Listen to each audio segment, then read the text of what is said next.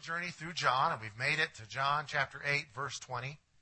Each week we're preaching a different aspect of the nature, character, and person of Jesus Christ.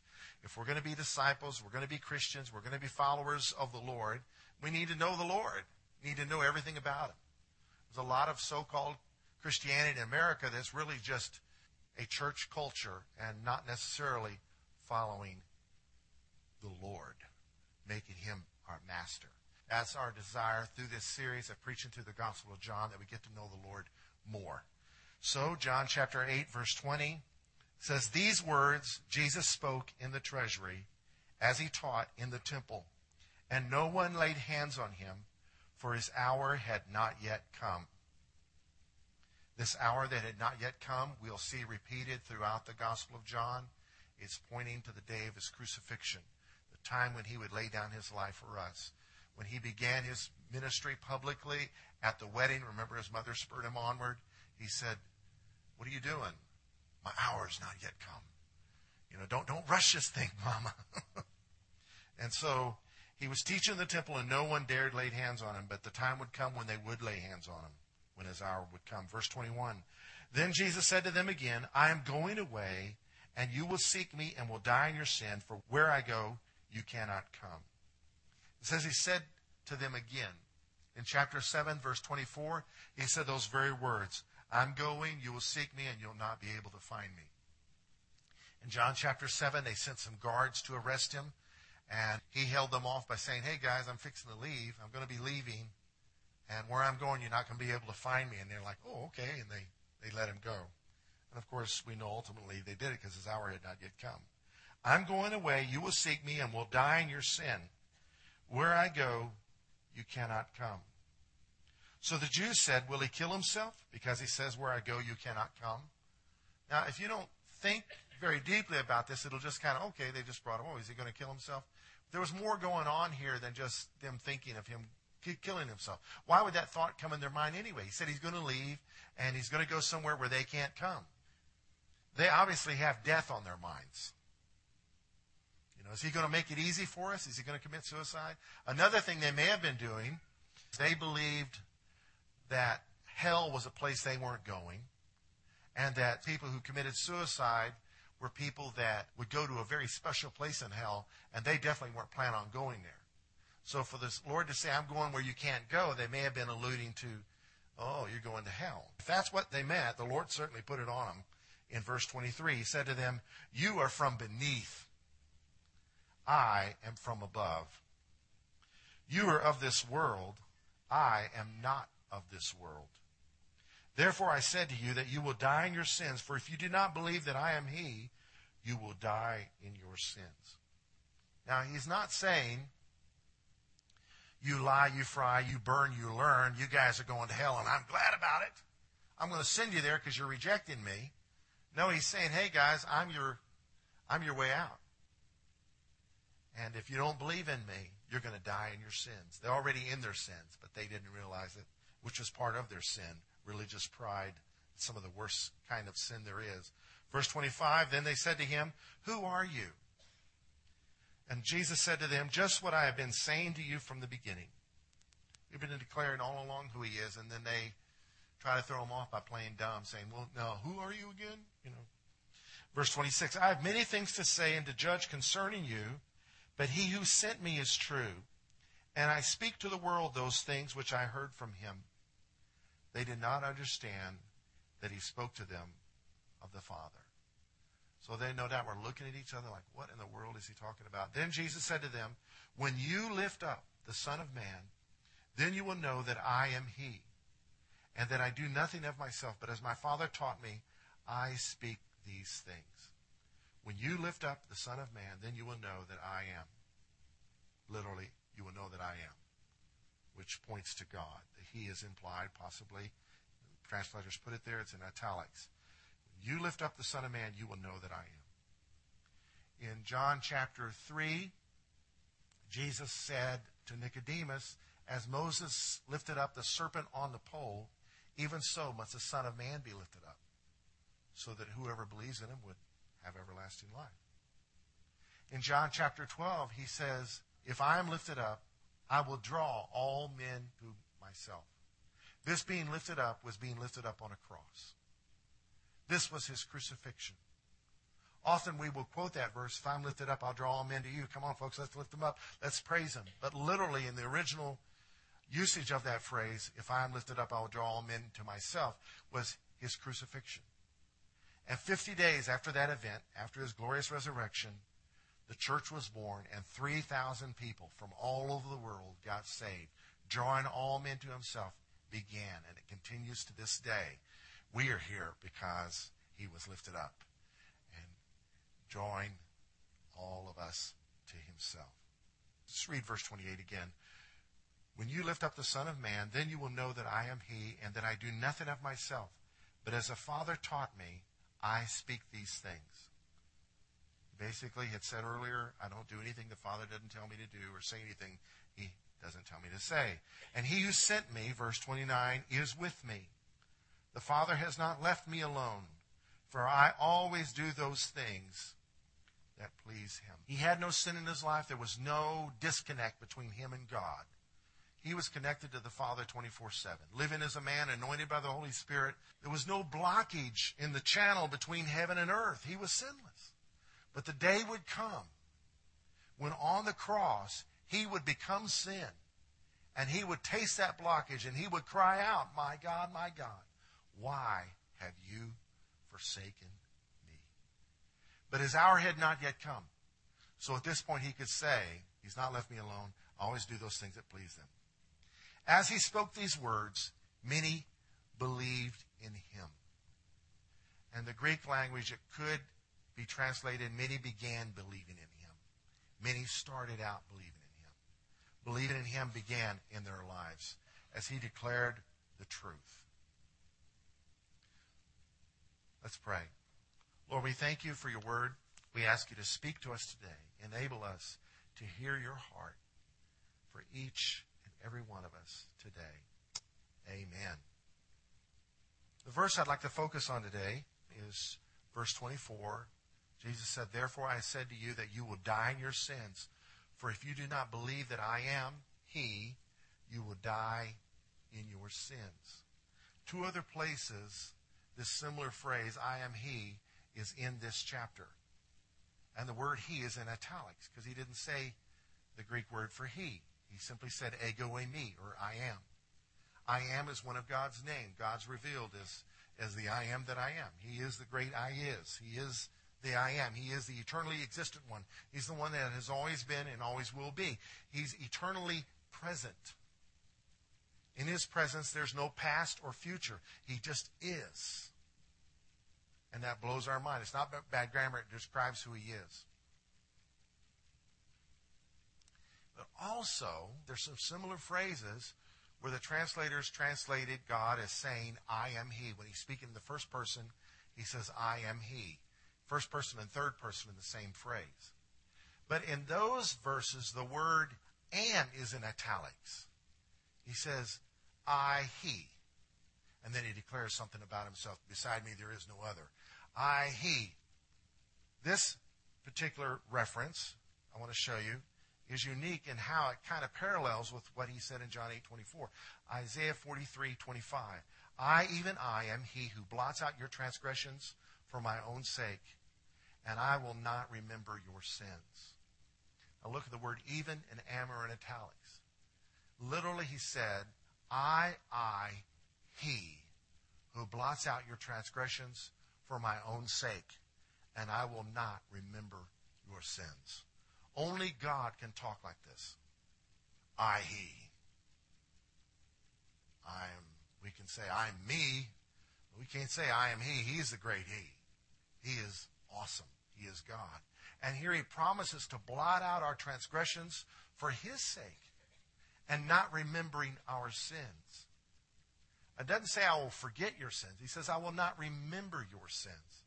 There's a difference in forgetting something and choosing to not remember something. People say, I'll forgive you, but I'll never forget it. Well, you've not made a decision to not rehearse it over and over in your mind. When God chooses to not remember something, He does not remember it, not because He forgot it, but because His will is supreme and He willed to not remember something. Sometimes we forget things and then we remember them, right? You ever go to the grocery store, men, and forgot why your wife wanted you to go there for? Let's see, bread, uh,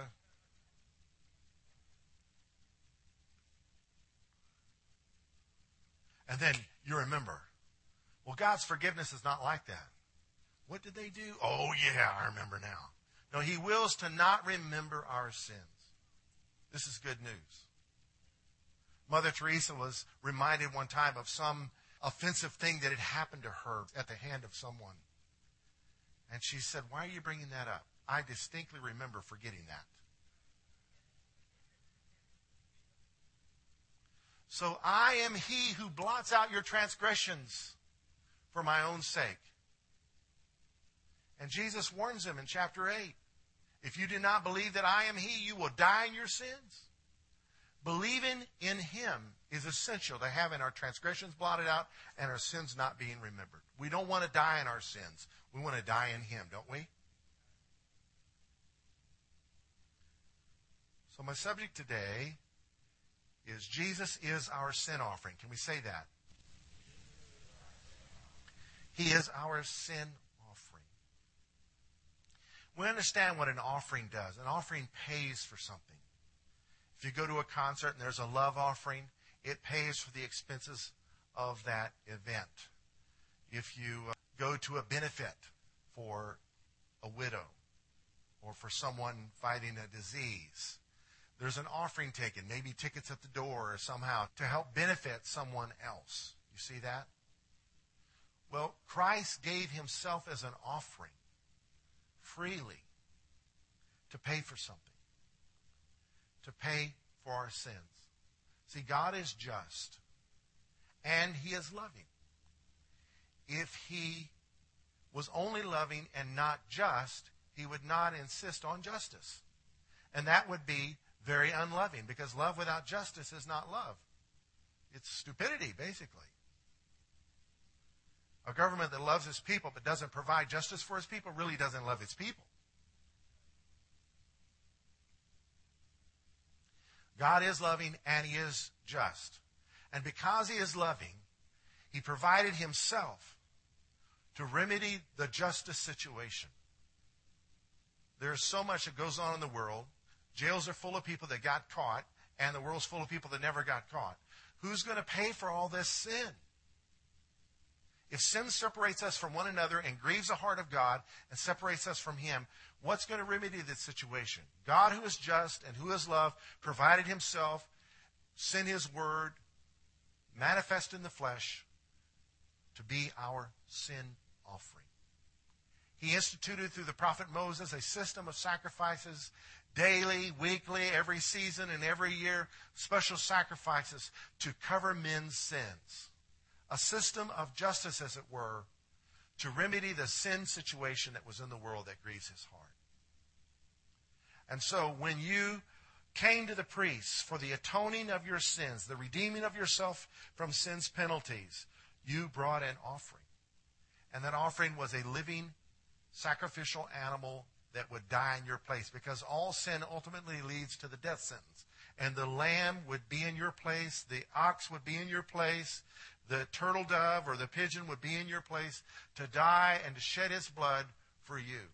And it had to be done often.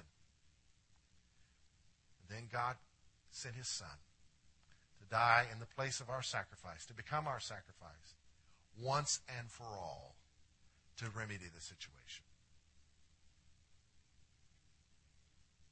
when you brought your animal to the priest, the priest didn't interrogate you. Now, what did you do wrong? Let's see if this is enough. No, the priest examined your sacrifice. Is there any deformities? Is there any blemishes? Any imperfections that would make this animal unacceptable to God's justice? Basically, an insult because these animals were pointing to God's Son that was to come. The animal had to be perfect. When we come to God for the forgiveness of our sins, God does not interrogate us for hours and make sure the sacrifice is enough, the sacrifice is enough. Our lamb is perfect. Look at the lamb, saints. Is he enough to atone for our sins? And doing more than atoning, which is covering, he redeemed and removed our sins once and for all. He is our sin offering. Just so you know, I'm not the only person in the land preaching this. Here's some well known preachers proclaiming the same message. Jesus stepped in and took our place and died and shed his blood, that through his death we would not have to pay the penalty, though it was us that did the sinning. He paid the price. Jesus died to save us, is the short answer you can go as long as you want in that. But once people realize God's love for humanity, God created us in his image, we broke that image, and the only way to restore that image is through his sacrifice. So there is no way back to God without Christ. Jesus had to die because somebody had to die to cover the price for our sins. The price had to be paid, and I'm so grateful that God loved us enough to send his son to take our place. According to God's law, because we sin, the Bible says, for all have sinned and fallen short of the glory of God. The Bible says, for the wages of sin is death, but the gift of God is eternal life. Blood had to be shed in order for sin to be eradicated. In the Old Testament, we see uh, that God would uh, find a, an acceptable or worthy sacrifice, doves or a bull, um, a lamb, something pure. And one of these sacrifices then, the blood would cover for those uh, who were making the sacrifice. But when Jesus came, he was the spotless lamb. He's the Son of God. He was all God, but he was all man. And the Bible says that he took upon himself all of our wickedness, all of our junk, and we became righteous because he became sin for us. And so when he died on the cross, his blood, which was shed, it was once and for all. The Bible says that he canceled the written code. He canceled the law. We had broken the law, but he canceled the law when he died on the cross, and he made a public spectacle of it, the Bible says. And so his death it was the only way that we could find eternal life because we had to be reborn again. So when he died, we were reborn. Jesus is our sin offering. And he was thorough in being an offering. He did not just die, but he died in such a way to pay the full price, to bear the full consequences of our sin. In the birthing of sin, the first sins recorded in the first three chapters of the Bible. In that story are eight consequences that resulted as that sin happened. And we live with those consequences every day. The first consequence was death. Before Adam's wife came into being, Adam was warned to not eat of the tree of knowledge of good and evil, for the day you eat of it, you will die. Eating of the tree of knowledge of good and evil was a decision to disobey God, determination to live one's life by what one thought was right and wrong. What I think is good and evil is what's going to rule my life. And this is what's happening in the world today. The courts are filled with cases, people fighting it out, duking it out over what's right and wrong, because nobody wants God's way. They want their way. Self centeredness entered into the world. As a result, death became a reality. The day man sinned, he died. Not physically necessarily or visibly, but spiritually it happened. Just like you would cut a rose off of a bush and enjoy the beauty of that rose in a vase, put some water in it, it'll last a little longer. But eventually, the death that happened the day you cut that rose off of its bush will begin to manifest itself. We have been separated from God. We are spiritually dead, born in sin, shapen in iniquity. The human race is dead, yet it continues to exist but we are dead, separated from God. So Christ came and died in our place and was separated from God for us so that you and I could be united with God. This is the good news. The second thing that happened was when they sinned, they became aware that they were naked. They had been clothed with God's glory. When that sin happened, when the death occurred, when they were separated from God's glory, suddenly they realized they were naked. Christ on the cross was stark naked. They wanted to humiliate him. He was not up there as a painting show with some little loincloth. He was naked. It was embarrassing. He did this for us. Number three, they were affected with fearfulness. They ran and hid themselves from God. Began to make excuses and blame others, blame one another, and blame the devil out of fear. Number four, they gained an enemy. By usurping God's authority over their life, they became vulnerable to the enemy's authority. By usurping God's authority over their life, they became vulnerable to the enemy's authority. Because you see, authority is totally uh, delegated. Nobody just stands on their own. I'm the authority. No, the authority is delegated. Now, the world has some dictators in it that try to be all that they can be, but they're coming down. I mean, just watch the news. Dictators are coming down. You only have authority that's granted to you. And so when we rejected God's authority as a race, we lost our authority. And the enemy who has illegitimate authority began to take authority and take advantage of us. This happened as a result of sin. Number five, sorrows became ours to bear. The woman was told that she would bear sorrows in childbearing and that her sorrows would be multiplied. That's not just hard labor in bringing a child in the world, but it's a life of sorrow that is birthed into the world. When you have children, you are more vulnerable to sorrow than you were before you had them because now you're a bigger target for troubles. And so this is part of the consequences of sin. Christ experienced great sorrow and he faced on the enemy head on. Thorns came into being in the earth. The beautiful rose bush, I believe, burst out with thorns. Consequence of the fall, separation from God. He was crowned with thorns. And it may not have been just a wreath of thorns, it may have been a hat woven from a thorn bush rather than from a thorny vine. Sweat. We have to work for a living. Our Garden of Eden doesn't just bear crops anymore. We've got to do stuff to keep our economy going. Christ's sweat, as it were, great drops of blood, fully embracing the curse of sin. Returning to dust. The most popular person right now that you may think has it going on has one destination in the earth. They're going back to the dirt. Back to the dirt. And will only live on in memories unless they have a relationship with God. Jesus is our sin offering. One of these things I would like to highlight or look at a little more is number 4, our enemy. In Genesis 3:15, the serpent was told, "I will put enmity between you and the woman, between your seed and her seed. He shall bruise your head, and you shall bruise his heel." So this was a promise to the woman and a curse to the enemy. We now have an enemy who's at war with us, wants to bring us down. We're created in the image of God. We remind him of his future. The devil reminds you of your past, remind him of his future. There was this promise that women look forward to for the coming of the Messiah. And he came through the womb of Mary in the town of Bethlehem. But before that time, I wonder how many mamas wondered, could my child be the one? Eve certainly did. When her first child was born, Cain, she said these words, I have gotten a man from the Lord. And when he killed her second born, it was obvious he wasn't the one. So when she had her third child, named him Seth, she said, I have gotten another man from the Lord. She was looking for the fulfillment of this promise that her seed would bruise the head of the enemy. I believe this bruising of the enemy's head deals with headship and headship relates to authority.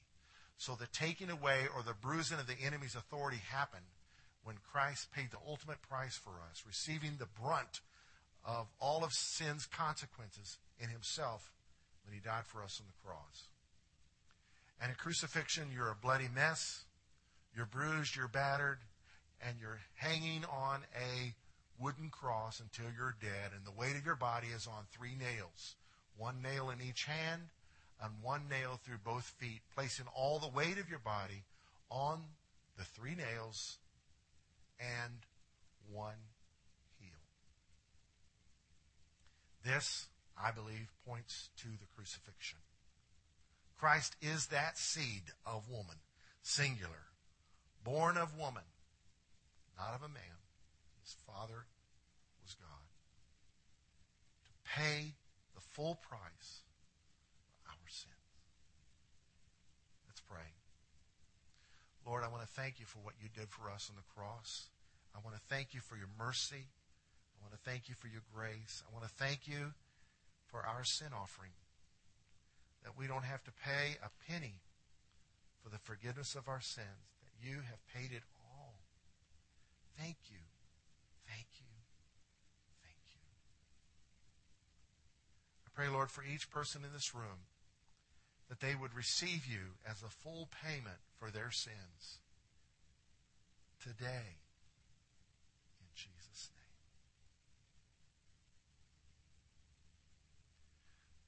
Amen. Where are you at with God?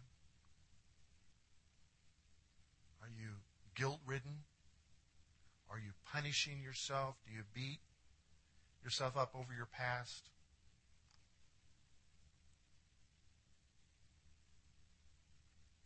Do you put other people on probation for their past? Do you punish people perpetually because they hurt you? Do you retain anger in your heart towards someone because of their faults?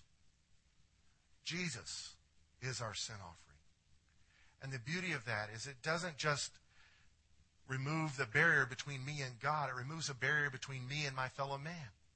May God enable every member of this church to walk in the full joy of knowing Jesus as our sin offering. He's my sin offering. He's your sin offering. He's our sin offering. There's joy in that. It's a beautiful thing. I wrote a poem for last Resurrection Day called My Heart's Refrain.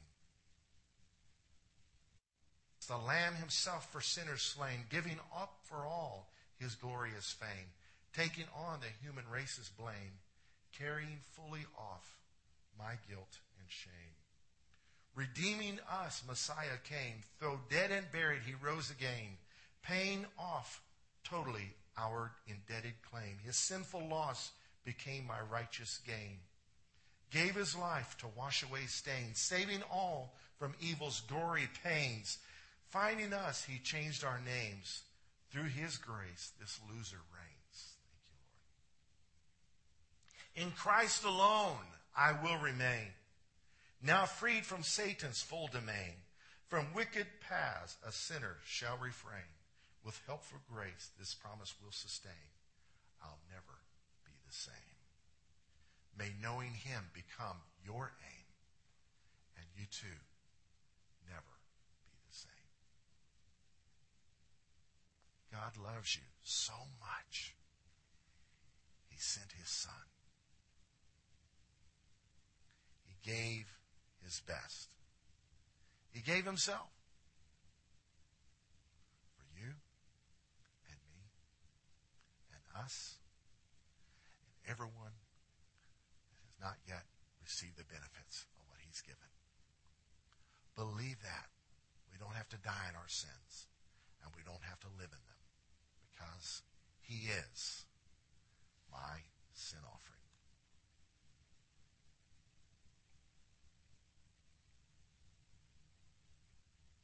Let it soak in.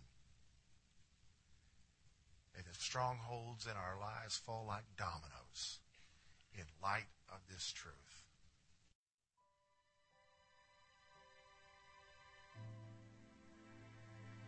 If you're angry about something, you've done all you can do to remedy the situation, trust Him. The story's not over. The sin offering still works. He shed his blood once and for all. Chuck Colson, remember him? He was part of the Watergate scandal. Wound up founding the Lord. And after he got out of prison, he founded a wonderful ministry called Prison Fellowship and was privileged to make a difference in prisons all over the world and helped encourage governments to make their prisons more humane and he went to a particular prison in South America where he had learned that they had a great uh, effect on the lives of the prisoners to the point that if they ever got out, they never came back. And it was a place of peace. It was like there was a spiritual reviving revival happening there. And it had been years since anyone had had to be placed in solitary confinement.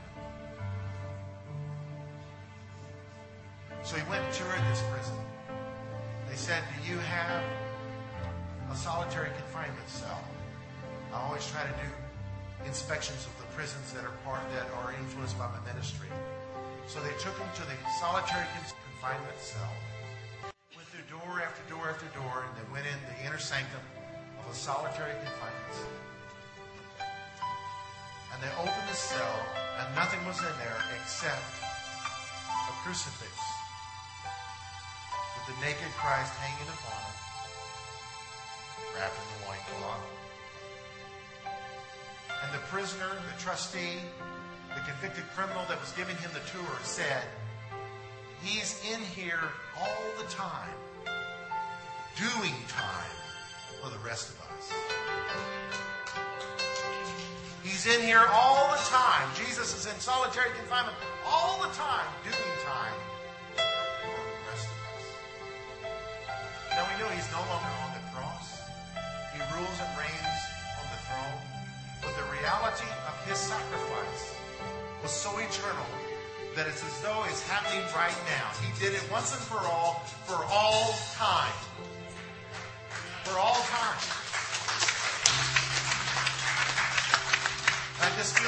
I need to reach out to that person that really messed up.